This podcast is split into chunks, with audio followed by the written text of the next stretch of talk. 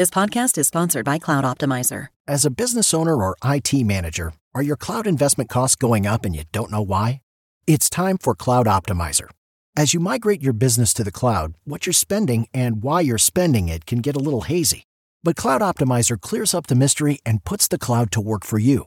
Cloud Optimizer starts by analyzing usage patterns, right sizing resources, leveraging discounts you may not be aware of, implementing automation, and much more. And by reducing unnecessary expenses and maximizing performance, Cloud Optimizer guarantees you a savings of five times what you spend for their service. As you utilize cloud based services more and more, you don't have to lose sight or control of your spend. You can stay agile, streamline your costs, and optimize your performance, plus save significant money with Cloud Optimizer.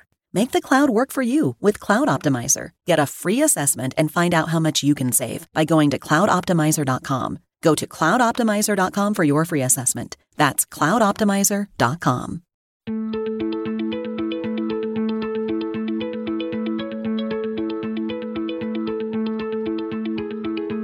I'm Nil Zacharias, and you're listening to Eat for the Planet. On this show, we try to answer the question how can we eat in a way that nourishes us without starving the planet?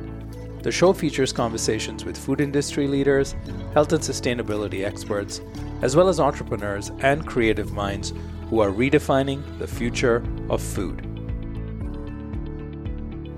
My guest on this episode is Dan Altschuler Malek, managing partner at Unovis Asset Management a global investment firm that provides early stage funding to entrepreneurs developing plant based and cultured meat alternatives to foods derived from conventional animal agriculture. Unovis recently announced the closing of its second fund, Unovis NCAP Fund 2, which is more than three and a half times the size of Unovis's first fund, which deployed 45 million from 2015 to 2020. NCAP2 is a 146 million euro fund approximately $166 million, with commitments from institutions, impact funds, and investors globally. Through its fund, New Crop Capital and NCAP2, the team has invested in more than 50 companies, including Beyond Meat, Memphis Meats, BlueNalu, Good Catch, Nova Meats, Alpha Foods, Zero Egg, and Miyoko's. As managing partner, Dan heads the firm's activities in North America and Israel, exploring deal flow, creating strategic opportunities, working with founders to solve daily challenges, and evaluate strategic decisions. This is a wide ranging conversation about Dan's work with Unovis, his approach to investment decisions in the alternative protein space, thoughts on scaling a food business, working with founders, and how Unovis is strategically deploying capital to accelerate a global transformation in the food system. This is a must listen if you are an investor, entrepreneur, or just passionate about the future of food and the people and technologies involved in building it.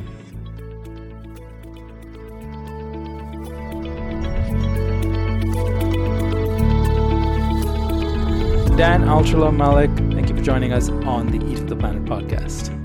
Hi, Nil. Great to be here. So let's start with how you got interested in the world of venture. What's your background for those listening who have not met you or heard of the work you're doing before? Thank you. So, um, my background is definitely nonlinear. I was born and raised in Mexico and have always had an affinity for entrepreneurship, for food, for international business.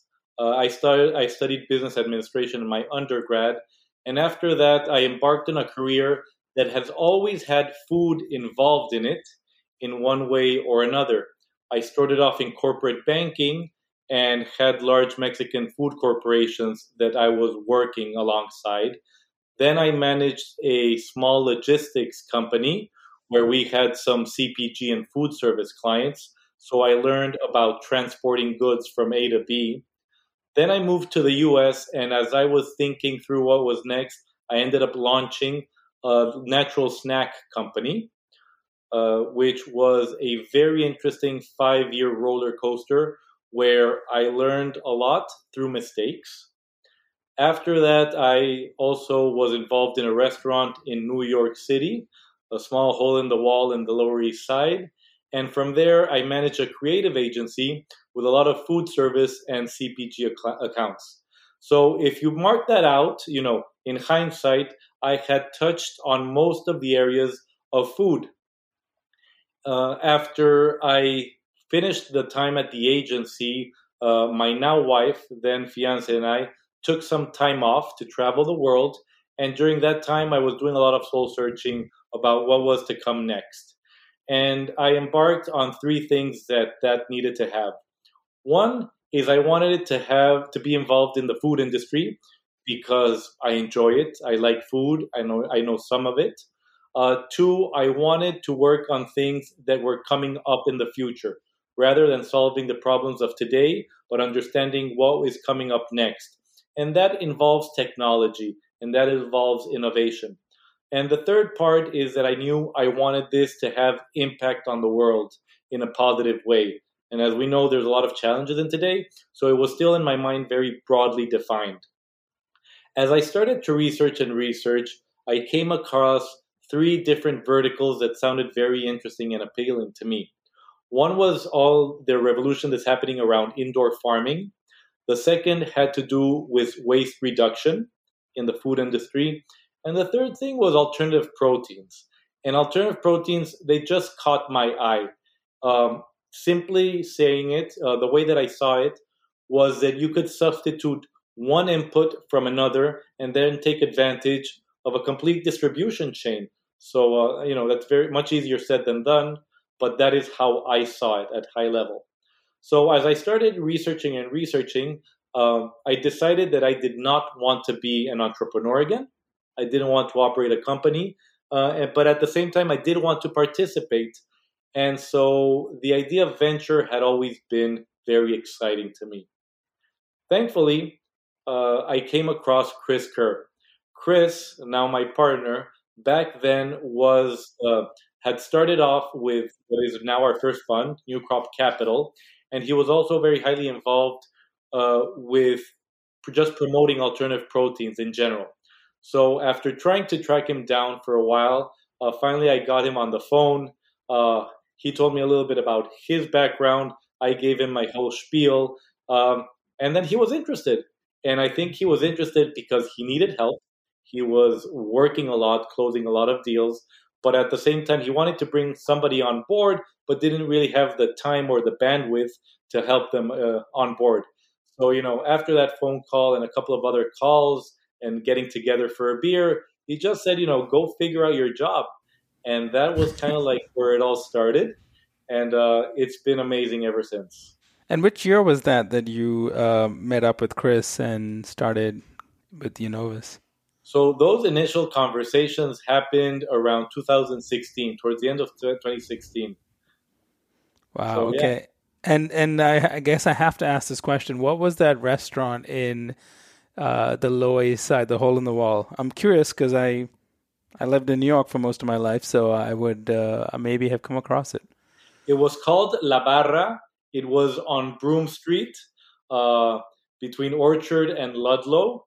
Uh, very tiny hole in the wall next to this amazing uh, gluten-free uh, bakery uh, that I now am blanking on the name. Uh, BabyCakes, sorry. Baby cakes, yeah.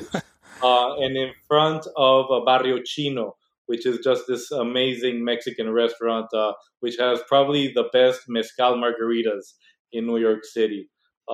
it was a great, a great time, a great experience. Well, we could probably spend an hour plus just talking about your restaurant experience or adventures rather.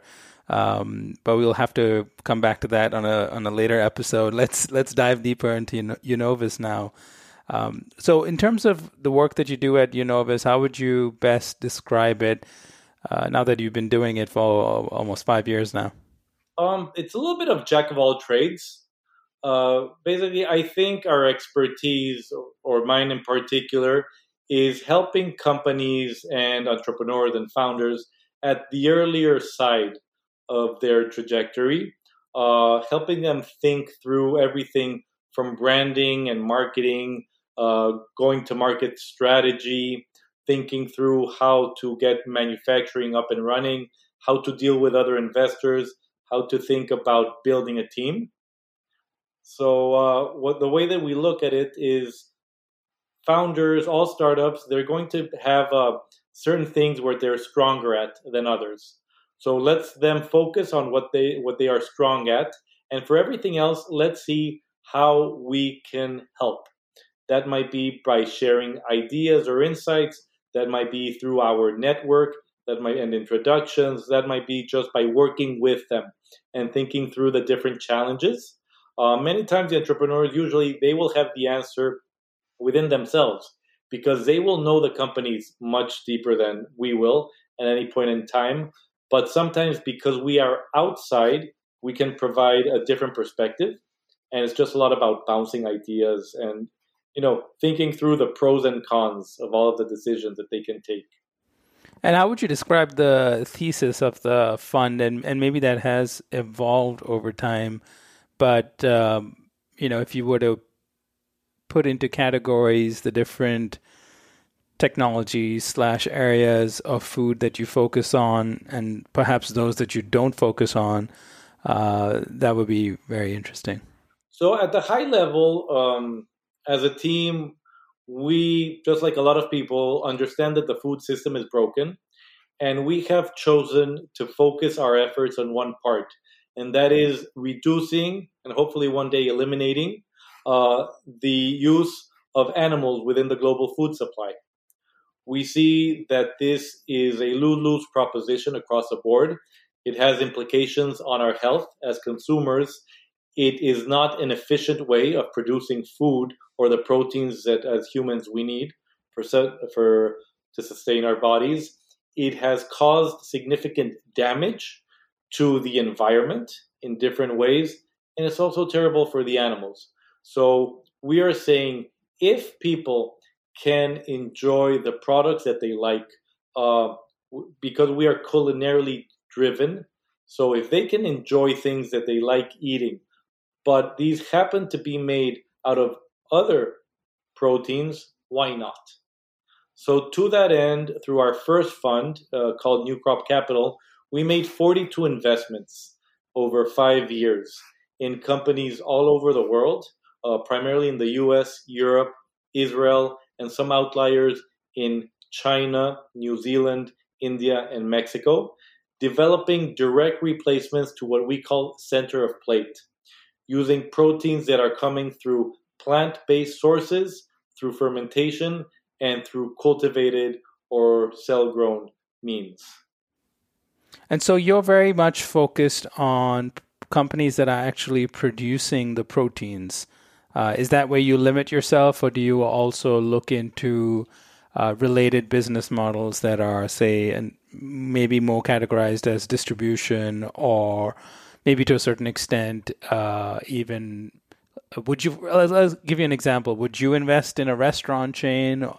Uh, is that do you extend into those aspects of the uh, of the food system, or are you very much focused on product CPG companies or technology companies that are producing replacements to animal protein? We have made two investments in distribution side. Uh, a company uh, based in Netherlands called Green Pro that is distribu- distributing a lot of plant-based products across Europe, uh, imported products mainly from the U.S. And we also invested in Purple Carrot, mm. which uh, was a uh, plant-based meal delivery system. Uh, those were interesting investments at the time. I would say that they fall just slightly outside of our area of expertise. Um, so, on one side, we want to recognize that sometimes there are other opportunities for investment, but at the same time, we've been very focused, and this focus has allowed us to gain significant understanding in general of the landscape, uh, so we can identify white spaces. Uh, you know, gathered foods, which is good catch, is one of those uh, examples. But at the same time, so that we have all this understanding of what it takes to start and successfully grow a food company. So uh, I, I, think uh, it's great to be doing more and more things, but at the same time, the focus has played to our strength, at least so far. Yeah, and obviously you've seen uh, a lot of that space also evolve since even say 2016 seems like not so long ago, but in the context of alternative proteins, It's almost a lifetime ago. If you look at the landscape of companies that existed back in 2015, 2016, it was just a fraction compared to what's happening right now, not only in terms of number of companies, but also the types of uh, ingredients or technologies being used to produce these proteins. So it's um, so I guess you definitely have that that first mover advantage from a from an investment focus standpoint. Uh, generally, you mentioned that you look at companies in the early stage uh, of their growth, or perhaps that's between seed to Series A. Is that typically where you come in? So our first fund uh, was primarily pre-seed and seed, with some investments uh, going further down the line. Our second fund, uh, which closed at the end of December 2021, uh, is taking a little bit further downstream. So we are focusing primarily on Series A's and Series B's, obviously leaving some wiggle room for opportunities in the early stages if as they come about. And then, so in terms of uh, investment horizons, this is a, you know, what is your general approach? And this may vary depending on the nature of the company, right? Because if you're alternative proteins is a pretty broad bucket. If you're talking about plant based, there's a lot more. Um, uh, you can actually uh, perhaps scope out what the time frame will be for a company to go from uh, manufacturing the product to eventually getting widespread distribution to scaling up and perhaps to an exit at some point. Uh, let's just stick with plant based to begin with. What are the things that you're looking for in a company uh, say at this as at the Series A stage in terms of uh, metrics that you you would look at as being at a high level, obviously, that you would look at as being very encouraging and positive, and that is setting them up along the right trajectory to have a certain pace of growth compared to, say, some of your previous investments that may have exited at this point. Uh, well, I'll start, and and Chris probably shared this. I actually I know he shared this when he visited with you. Um, but first and foremost, we invest under what we call our food pact, pact, which which stands for price, awareness, convenience, and taste. Um, so those are the four key drivers when we are looking at a company developing food products. Starting with taste. Uh, does this company have something that is delicious? Or does this company have something on the path towards being delicious? Because both are valid. Um, at the end of the day, we are in the repetitive business business. You know, so if consumers just come about and make one purchase, that is not a win. We want people that time and again will say, I want to go back to have and buy some of Abbot's Butcher's chorizo, or I want to have another one of Alpha Foods uh, burritos, and so forth and so forth. So, first is taste. At the second level, it's price because there's only so much that consumers will pay for any food product. And at the same time, price uh, takes into account gross margins because there is limited amount of wiggle room in food mm-hmm. uh, for margins. So we need to understand if these delicious products can they be scaled? Can they be manufactured at a place where you are maintaining quality you're maintaining food safety, very important, and you still have decent margins, taking into account that these products are going to be transported uh, all over the country and in many cases all over the world. So uh, you might have something that is great, but uh, you know it only lasts one week, uh, refrigerated and it can't freeze. Well, you probably you might not have something there, even though it fits with all the criteria. The other two, awareness and convenience, awareness is all about building a brand. And so here is where leadership and innovation on behalf of the founders really comes into play. Can they get people excited about what they're doing? Can they connect emotionally with them? Uh, you know, building a brand is not a, it's not just about giving an agency a big check and saying go and you know develop a nice logo and find a nice name and URL for me. It's about creating this holistic experience that starts visually through the logo, uh, then is added on through the food itself, the packaging, and then it also involves the culture of the company.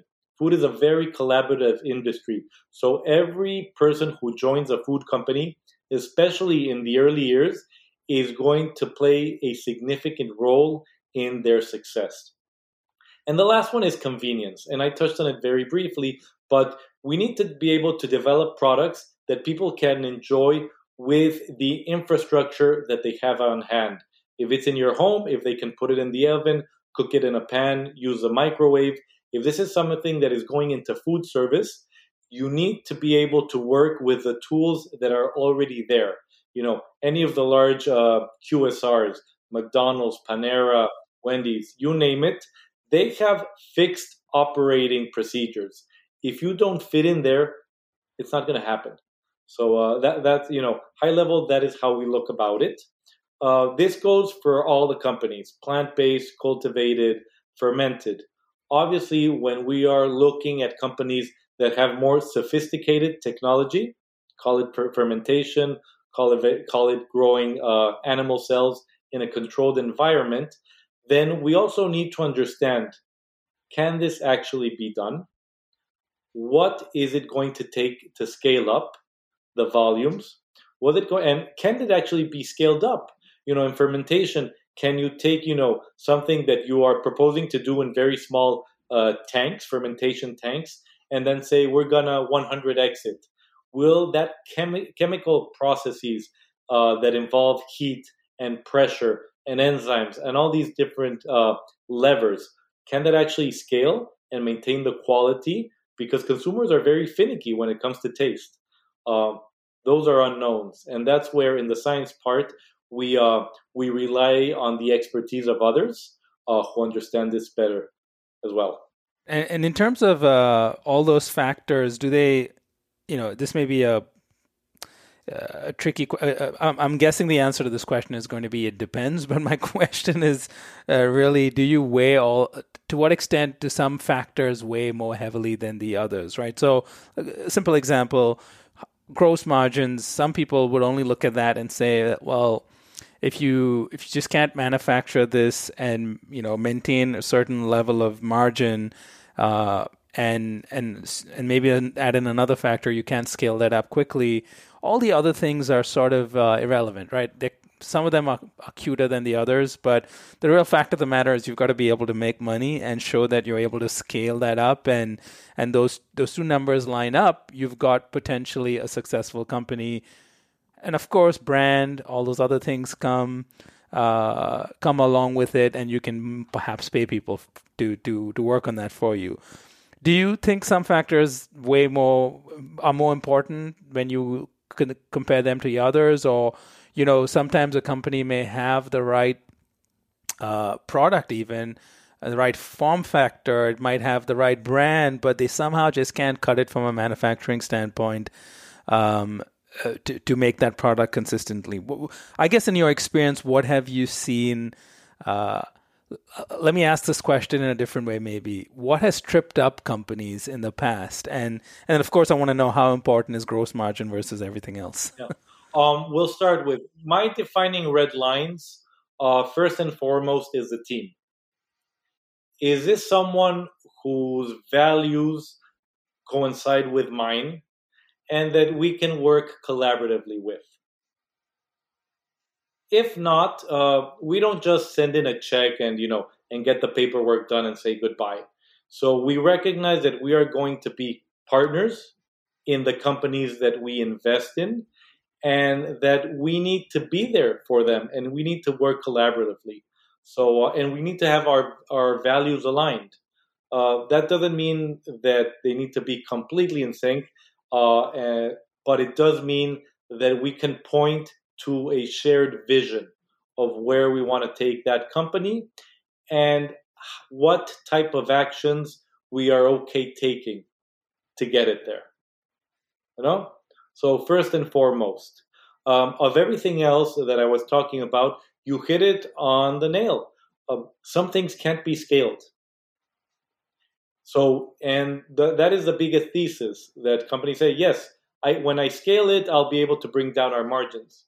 Okay, but let's let's try to walk that back and understand if that is doable.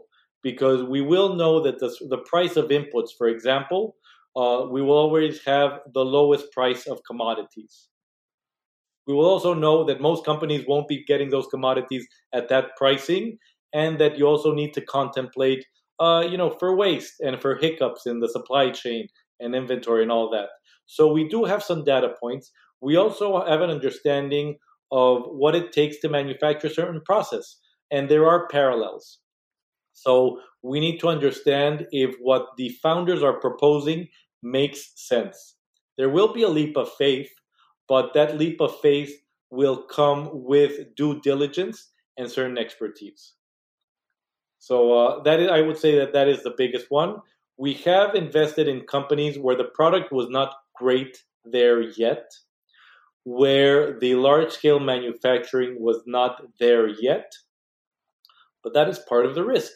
And what we also need to be mindful of is that that risk should be commiserate with the valuation and the protective uh, restrictions that as investors we get, uh, be it liquidation preferences or whatnot. So obviously, if things were all rosy, uh, you know, then it's a no-brainer. But if it's a no-brainer, the valuation is going to recognize it. So maybe you're not going to get such a good ROI on your investment.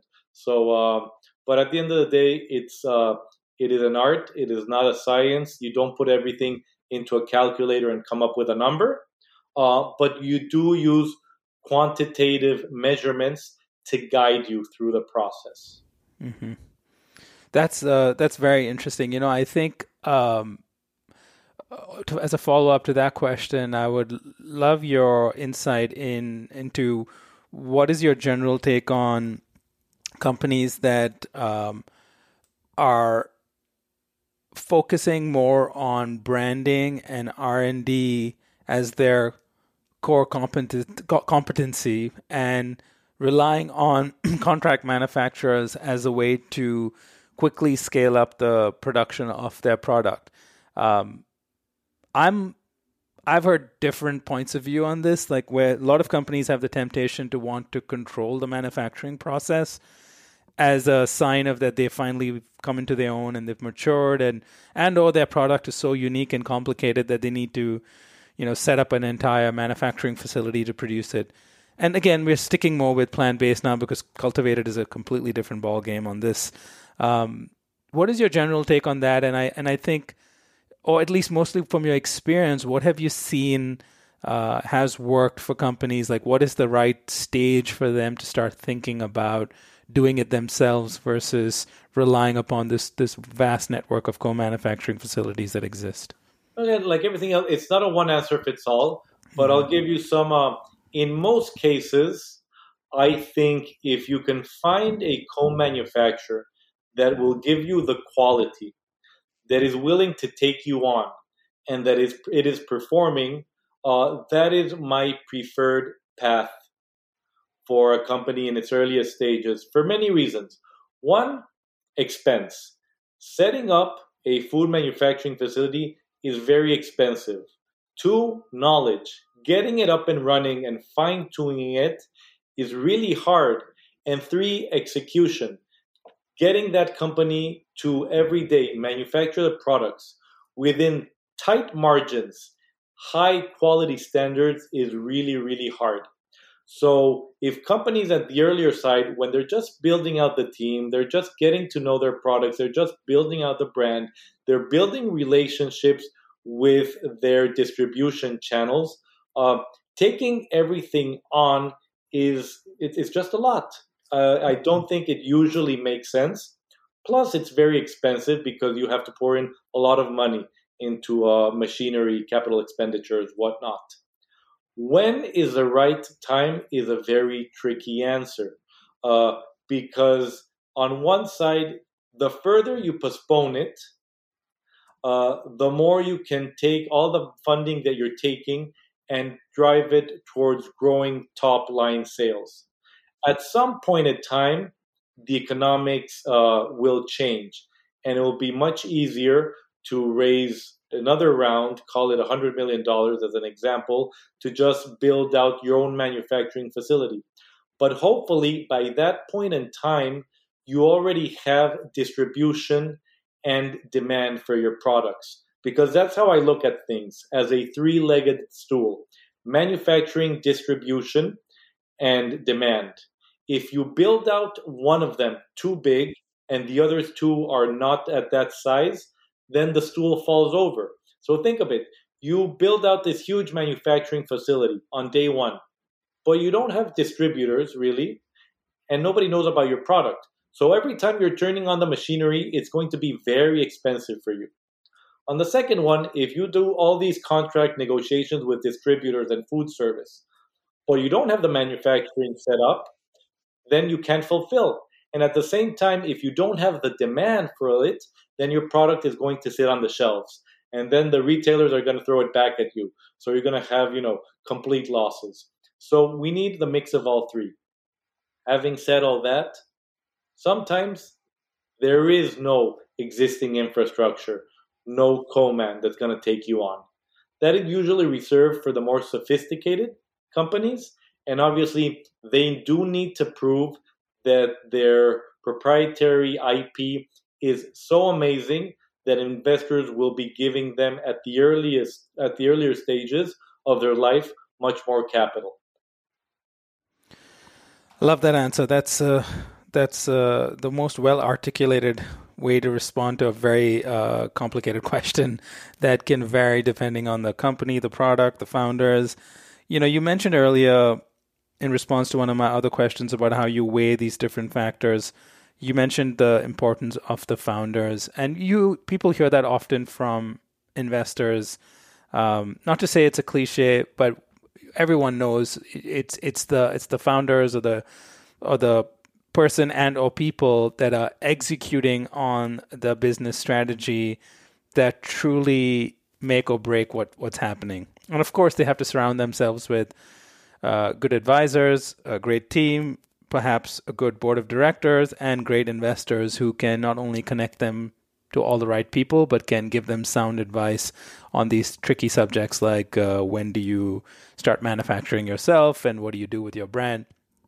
Um, what are the you know you mentioned values as being important, but what have you seen work really well for um, in the I, and here I guess we don't need to differentiate between plant based or cultivated or fermentation, but in terms of founders, what are the key qualities you've seen that have made them not just be a good fit for investment, but also that have, in your opinion, uh, more often than not resulted in success and growth and uh, um, you know follow on funding rounds what are those qualities that you typically look for?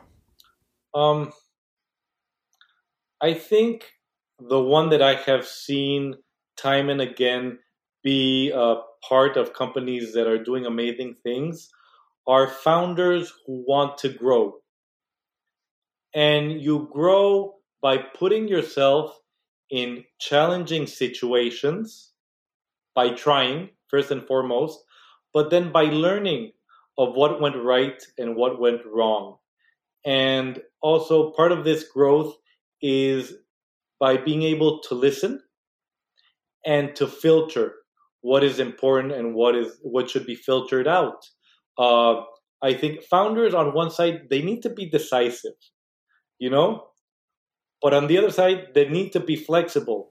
Mm-hmm. And if you say these, uh, you know, together, you might be saying, well, you're expecting the impossible from them. you know, if they're decisive, how can they be flexible? But that's actually what the best founders are.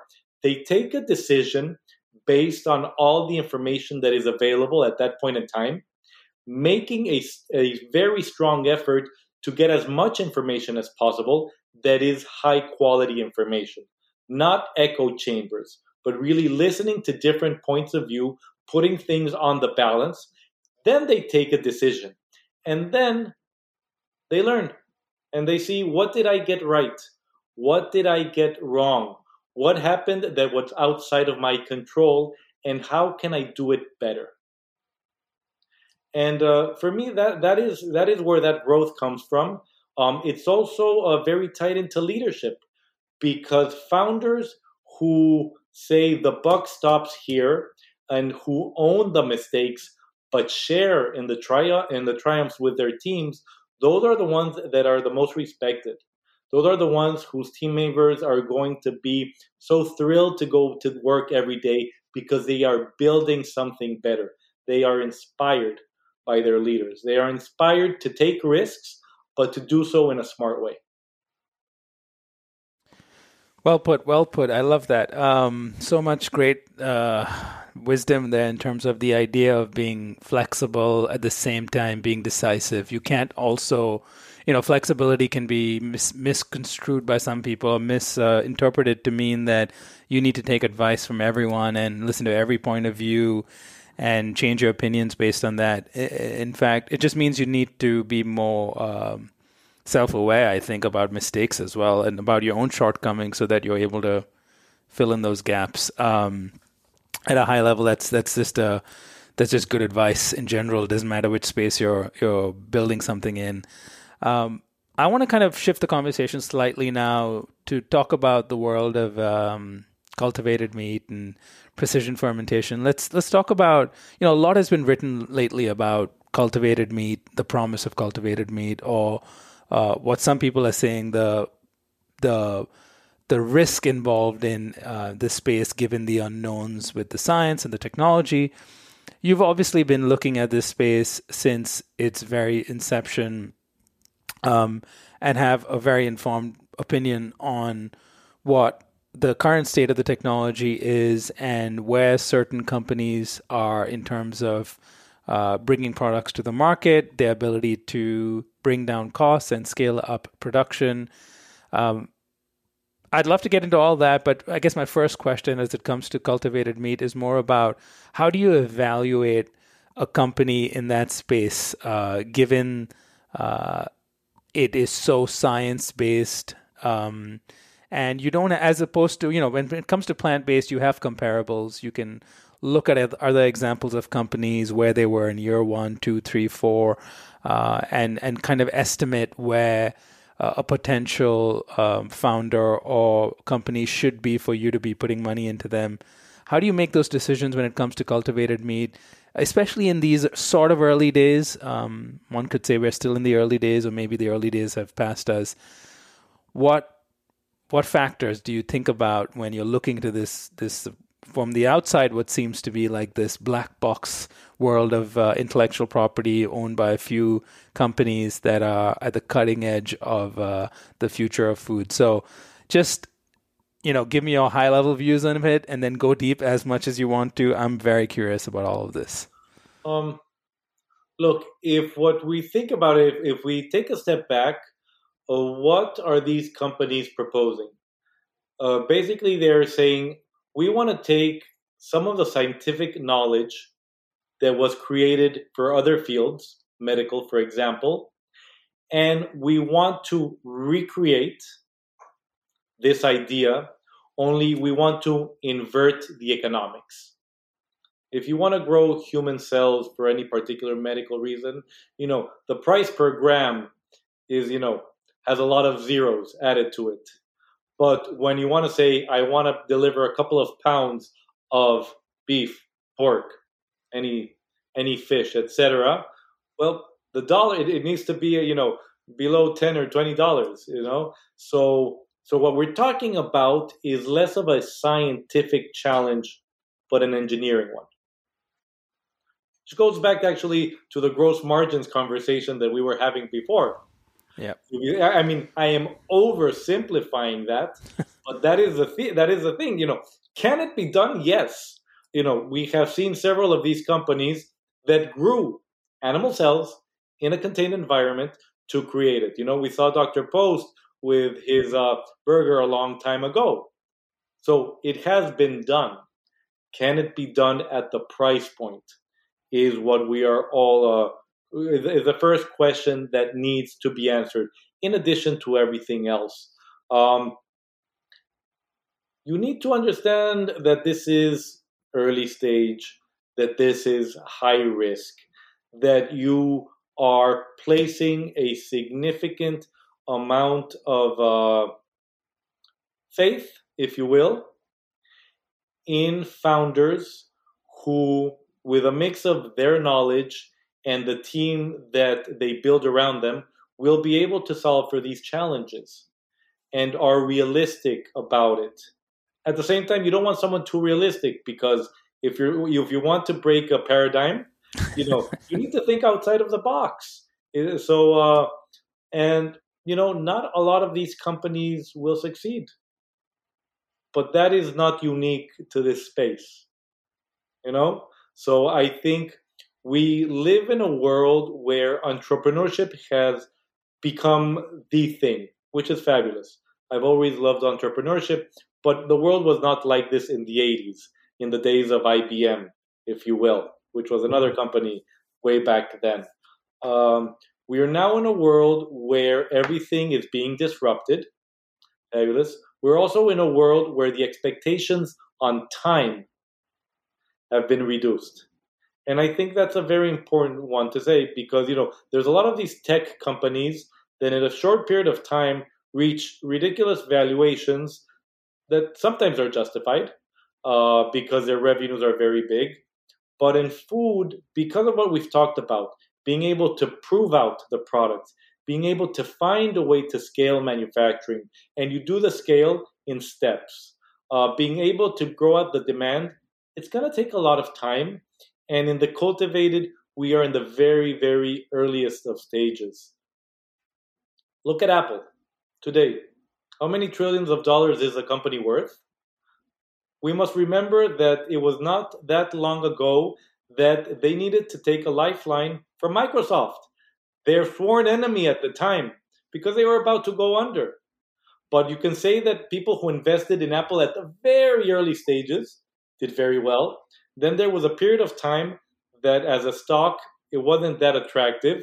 And then it ramped up again in a huge manner. Will that happen to cultivate it? I don't know. But we, we, uh, we, we need to be mindful that uh, it takes time to build companies and it takes risk. Yeah, uh, again, well put. I I think um, I think it's a it's a big bet for sure. It's high risk. It doesn't mean we we shouldn't try it. Um, there's risk involved with all entrepreneurship, and this is you know the stakes are high. If you get it right, the reward is also pretty high. So you know I'm curious from a standpoint of your you know your LPs who who are partners in your fund. Uh, how did they view your investment portfolio and your thesis? Um, do you have folks who are more interested in the say the plant-based side of alternative proteins as a way to maybe have shorter investment horizons and have quicker exits versus others who are happy to take the long view? Or do you not allow them to make such distinctions? And if you're in you're part of Unovis's new fund uh, your money is spread across um, I'm just curious more in terms of like the way you you you put together your fund and you know what questions you're getting as you fundraise and after all this is money coming from your LPs and I'm sure they they have questions not just about where the funds are being deployed but probably have questions around the time frame in which they're going to start to see some return. So how do you approach those conversations from uh, LP standpoint? So we're very fortunate uh, I have to say that uh, a broad base of uh, LPs chose to trust us with their money and to put it to good work. You know, that's how we that's how I see it, and we have a fiduciary responsibility to do our best efforts uh, with what we agreed with them. And what we agreed is that we want to help disrupt uh, how people look at proteins by investing in the best possible companies, and these companies uh, will look will be will be facing different challenges and will be approaching them in different ways. Some of these companies that we've invested in uh, have very very sophisticated technology, and that really builds about their moat. Other companies have a mix of unique technology or trade secrets and a way to get into the market because they have relationships, they have an understanding of how it works. Others are companies that were able to identify a white space, an underserved uh, demand that is being uh, that, that is being overlooked by others. So it is a mix. I think the commonality within our LPs is that they recognize the opportunity uh, to create change and that this change will have both a potentially lucrative financial ROI and a positive effect on the planet. Uh, we've been doing this for these reasons for a long time. Sustainability now has become a buzzword. I love it. I love that it is top of mind of everybody from Jamie Dimon to uh, you know to whoever whatever politician you're talking about now. Um, we have been doing this for those reasons for a long time. We recognize that there is a sense of urgency from the planet. So when they come to us, they do want to know why this company, why not this company, why are you looking at, how are you thinking of valuation, and these are not cookie cutter uh, responses that we give them, but uh, it is a, a base of saying, look, we believe in this company for these reasons we have identified these potential risks. And we think that if we decide to deploy funds here, it's because the rewards outweigh the risks. And we also recognize we won't always get it right. That's important. I guess you have to be honest about that too. That's just the the nature of the the game you're playing um, with with venture, right? So, um, it, one follow up question on cultivated meat. Do you think um, that the quickest path to market for some companies in the space is going to be in the cultivated blends with plant based space? How uh, how bullish are you about that being uh, something we're going to see quicker than say whole cut meats or uh, you know all all cultivated meat on the market in the U.S. Um, what's your take on all of that in general? I think yes. I think from an economics point of view, the blend is probably the initial path. Uh, you know, and sometimes it might be the only path necessary. You know, what is the purpose of the blend? If what you're doing is you're taking a plant-based base that has a fabulous texture, but you want to add cultivated fats because they will enhance the mouthfeel and will make it uh, more enjoyable to cook and to enjoy, you might have a stellar product right then and there, which will can also coexist in the market in a couple of years down the line with a product that is fully cultivated. You know, I think when uh, when we're looking at investments, it's not a zero sum winner take all category. Uh, if you go to any supermarket, you see a lot of different brands with a lot of different value propositions uh, that connect with consumers in different ways. So our thesis is that that will continue to be the case. I do foresee, hopefully, the meat aisle in I don't know how long a period of time from now, where we might have some animal protein still there, but next to it we have the fully cultivated, and next to it we have the fully fermented, and then we have all these blends, and then we have plant based. And then what we're doing is we are giving consumers a choice. Because at the end of the day, that is how this battle is won by consumers deciding, I want that. And consumers decide for a variety of reasons. Uh, sometimes they're very logical, sometimes they're not.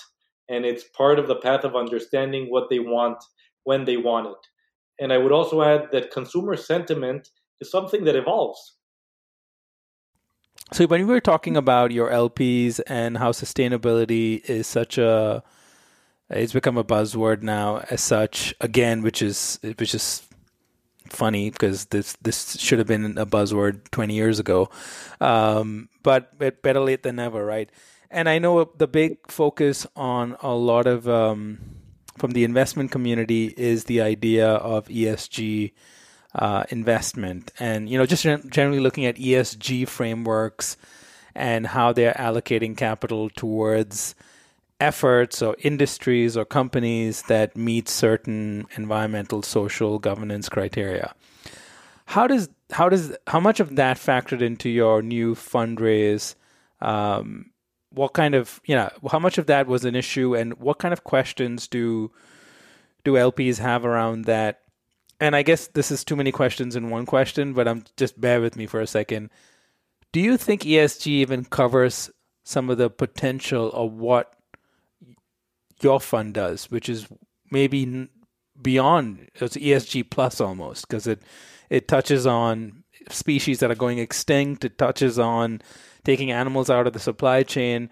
As far as my reading of all ESG cri- frameworks go, it, they they fail to capture those subtleties of the impact we can have on the planet. So, generally, your thoughts on ESG and how much of that has been a factor as you were fundraising for your new fund? So, because what we were doing uh, already had ESG as a top of mind, we wanted to surround ourselves by people who thought alike. Um, and we realized that actually, right now, a lot of very large institutions actually have these mandates. So, but we needed to make sure that we upped our game. You know, it is not enough to just say that your investments will bring about positive change. I think right now we're in this point where there is a lot of awareness of the need for ESG related activities in all sorts of industries. Um, there is still a lack of agreement on how to measure and what are the metrics and what is possible and what is not. And so we knew we don't have all the answers, but we wanted to try and get as many mechanisms in place enabled to do so. Uh, along the lines, we have built out an, an impact team within Unovis so that we start addressing these matters uh, with the appropriate uh, time uh, that they require and understanding. We also partnered with a company called HowGood, or rather, we hired them uh, to help us evaluate the impact of our portfolio companies. Um, what we've come to understand is that everybody has a lot of questions uh, because there are no set standards yet and everybody's trying to figure it out. And so are we. Uh, but we are putting in active uh, investments into active money into being able to do this in a way that we can provide quantitative data that we can stand behind in terms of how it came about. Will it be perfect? Nope. Is it better than nothing? Definitely. It's also something that we will continue to improve on uh, dur- uh, uh, during the course of the next few years. And we also want to share our learnings with others. I think the closer we get to certain standards, the easier it will be for everybody, from investors to food manufacturers, and more importantly, to consumers to understand that you know, sometimes companies want to do great, but uh, they're actually not hitting the mark, and it's not out of uh, not trying. But if consumers, it, it, it's more important that the companies that are doing good be able to showcase that in a way that is clear to consumers than the companies that are great at creating messaging. that might not so be not be so good at creating impact. Do so. And how do you think the industry, and I guess this depends on which industry we're talking about, right? Let's just say, I guess plant based is a little bit, I wouldn't say a little bit, way more mature compared to some of the other technologies you're looking at. How can the industry play a role in coming together to set some standards? Um, like, whose responsibility is that? I know as a fund, you've got a large portfolio of companies, you perhaps are in a pretty good vantage point, but at the same time, you know there are tons of other funds out there, and there's all kinds of uh, there's trade associations, there's there's there's others who can potentially play a more leadership role here. How, do you think all of this is going to um, evolve? And I ask the question because it needs to happen, and you know, we all know it needs to happen, and we we know alternative proteins as a category writ large is. Uh, in a, in a very obvious way, way more sustainable than anything that is produced from uh, factory farms. Yet, for some reason, we've we've maybe not been quick enough to make the quantified case for why these products and technologies are actually currently, as well as potentially in the future, going to have a significant positive impact. Because on the surface, you look at the websites of the companies, they all say, yes, we're more sustainable. But as we've seen recently, whether it's the New York Times or other publications, have somehow started to weave a new narrative that it is the plant-based and or the cultivated meat companies that are the ones that are not transparent compared to um, industrial livestock producers.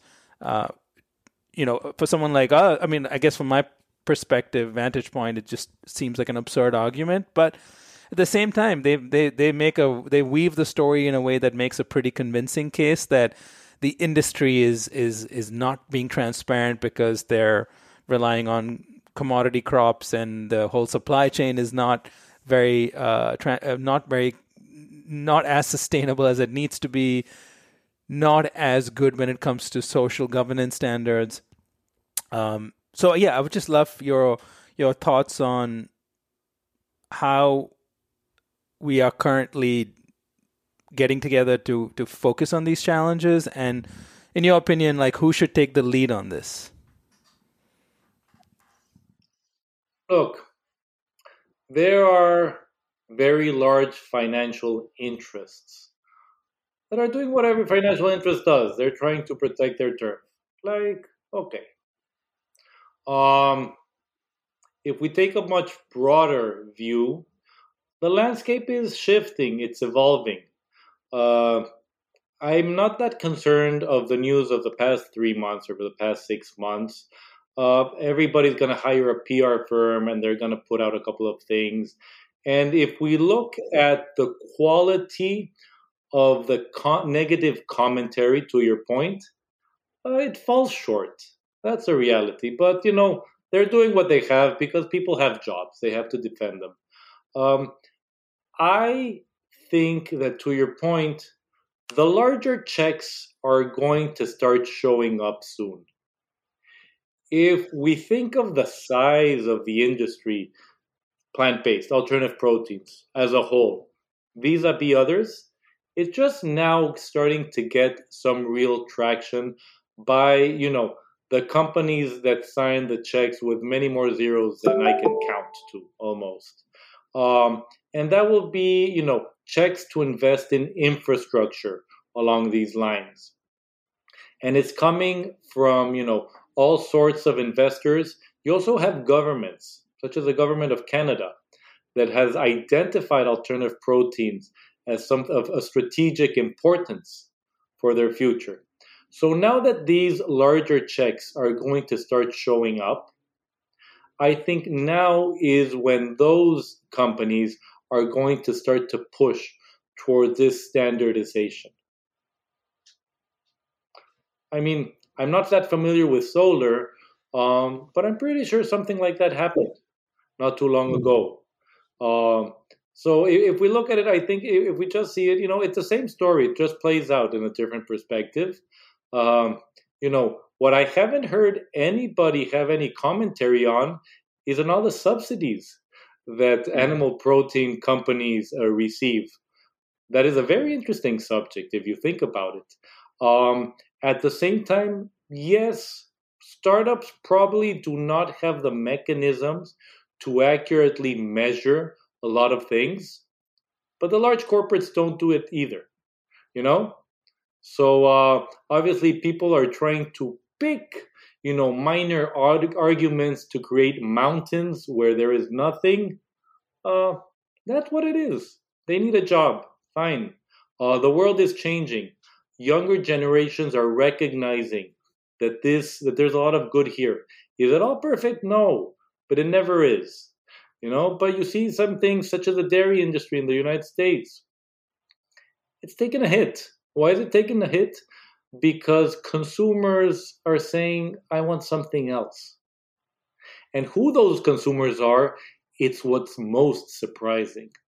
Uh, I was not too recently, not too long ago, at a dinner with some uh, food executives from a very large food company, and these were gentlemen in you know in their 60s or so, and everybody drank a plant-based milk by choice.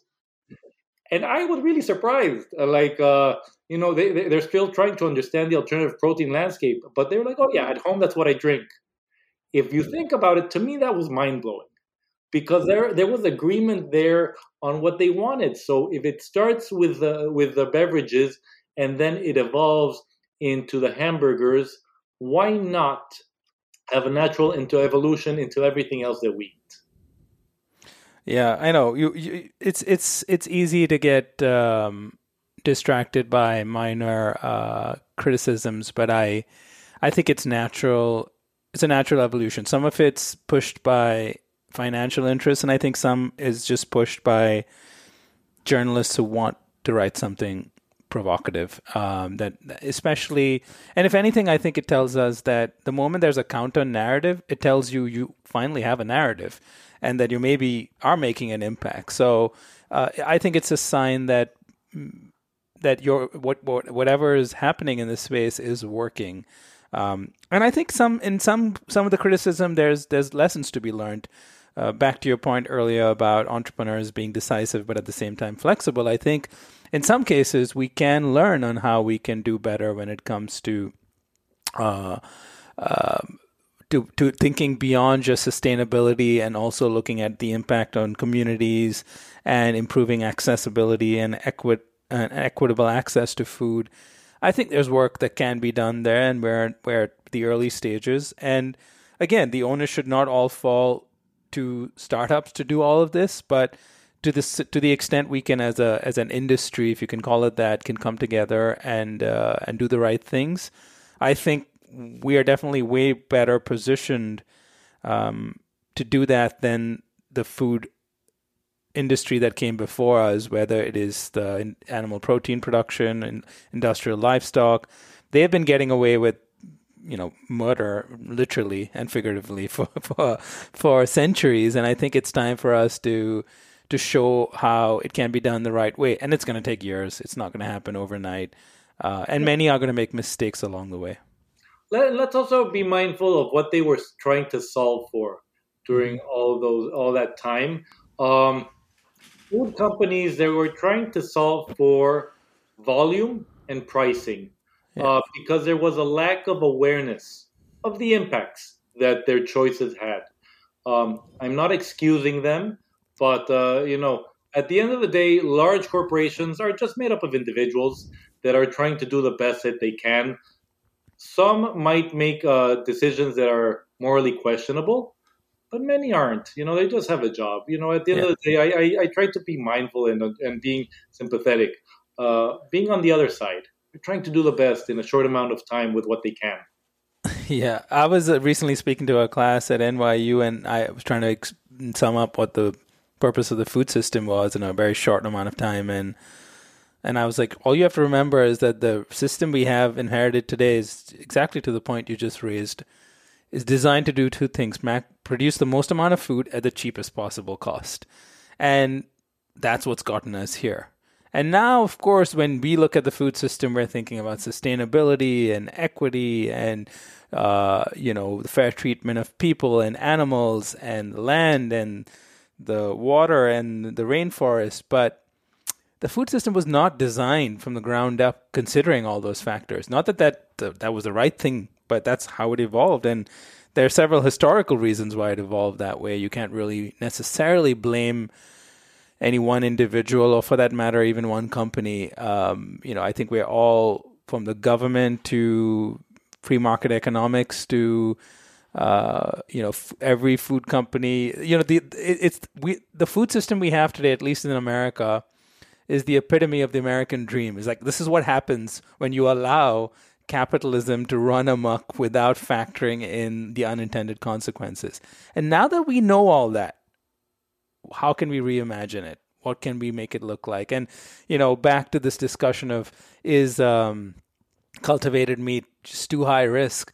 I think we ought to try, right? I, and I think I always end up there in the end when eh, people present challenges or criticize uh, current developments is that we ought to try and if people are willing to fund it then why not you know and and I think maybe some of this won't come to fruition for the next 50 years uh, when it comes to scale and price parity but I that's still a pretty small timeline in the larger scheme of things. Um, so anyway, I, I, just think there's so much more to be done here. It's it's way more complicated than we sometimes make it out to be, um, and and I think you know.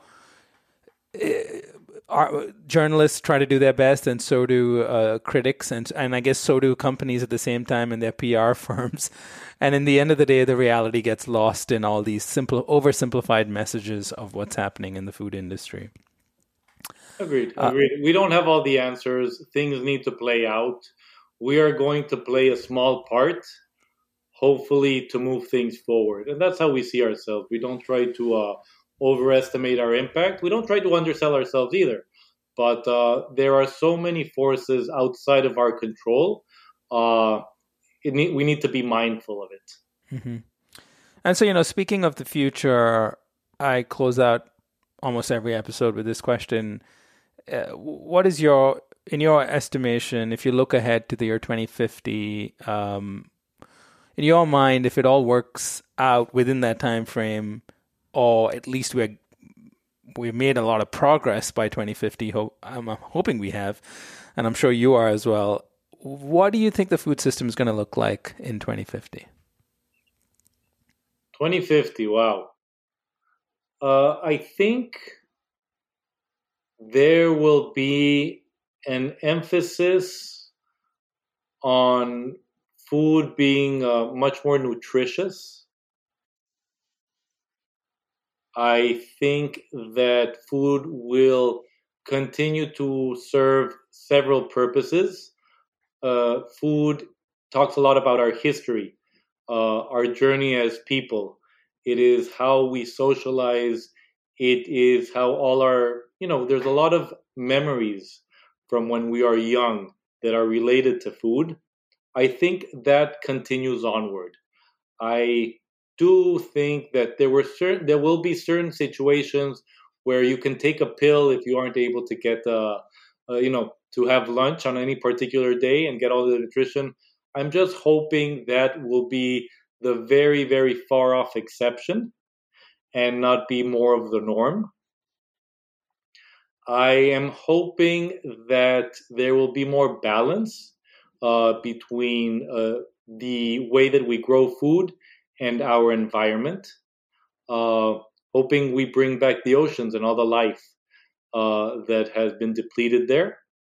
Hope that our airs are cleaner and our land is put to better use uh, than grazing hundreds of millions of cattle and sheep and chickens and whatnot. Um, so I'm hoping for all of that. I I also hope that it is delicious uh, because you know there are innovations in food that continue to happen. Uh, so yeah, I, I, don't know if that's a good answer, but uh, I am hopeful that it is tastier, better for us, better for the environment.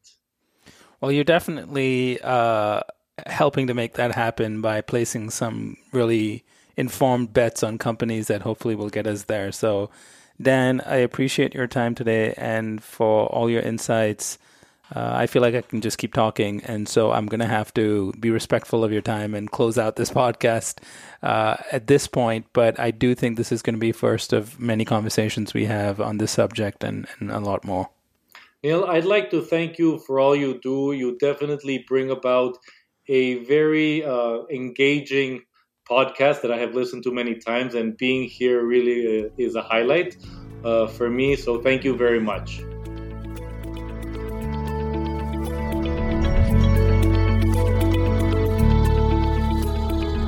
You've been listening to Eat for the Planet with Nil Zacharias. If you enjoyed this conversation and would like to show your support, all you have to do is subscribe to this show and rate and review it. To learn more about this podcast or my work, go to eftp.co. That's eftp.co. Thank you for listening.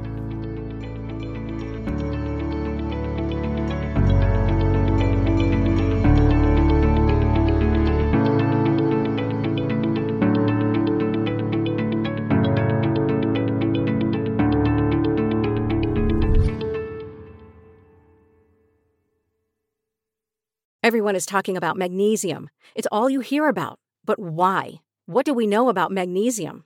Well, magnesium is the number one mineral that 75% of Americans are deficient in.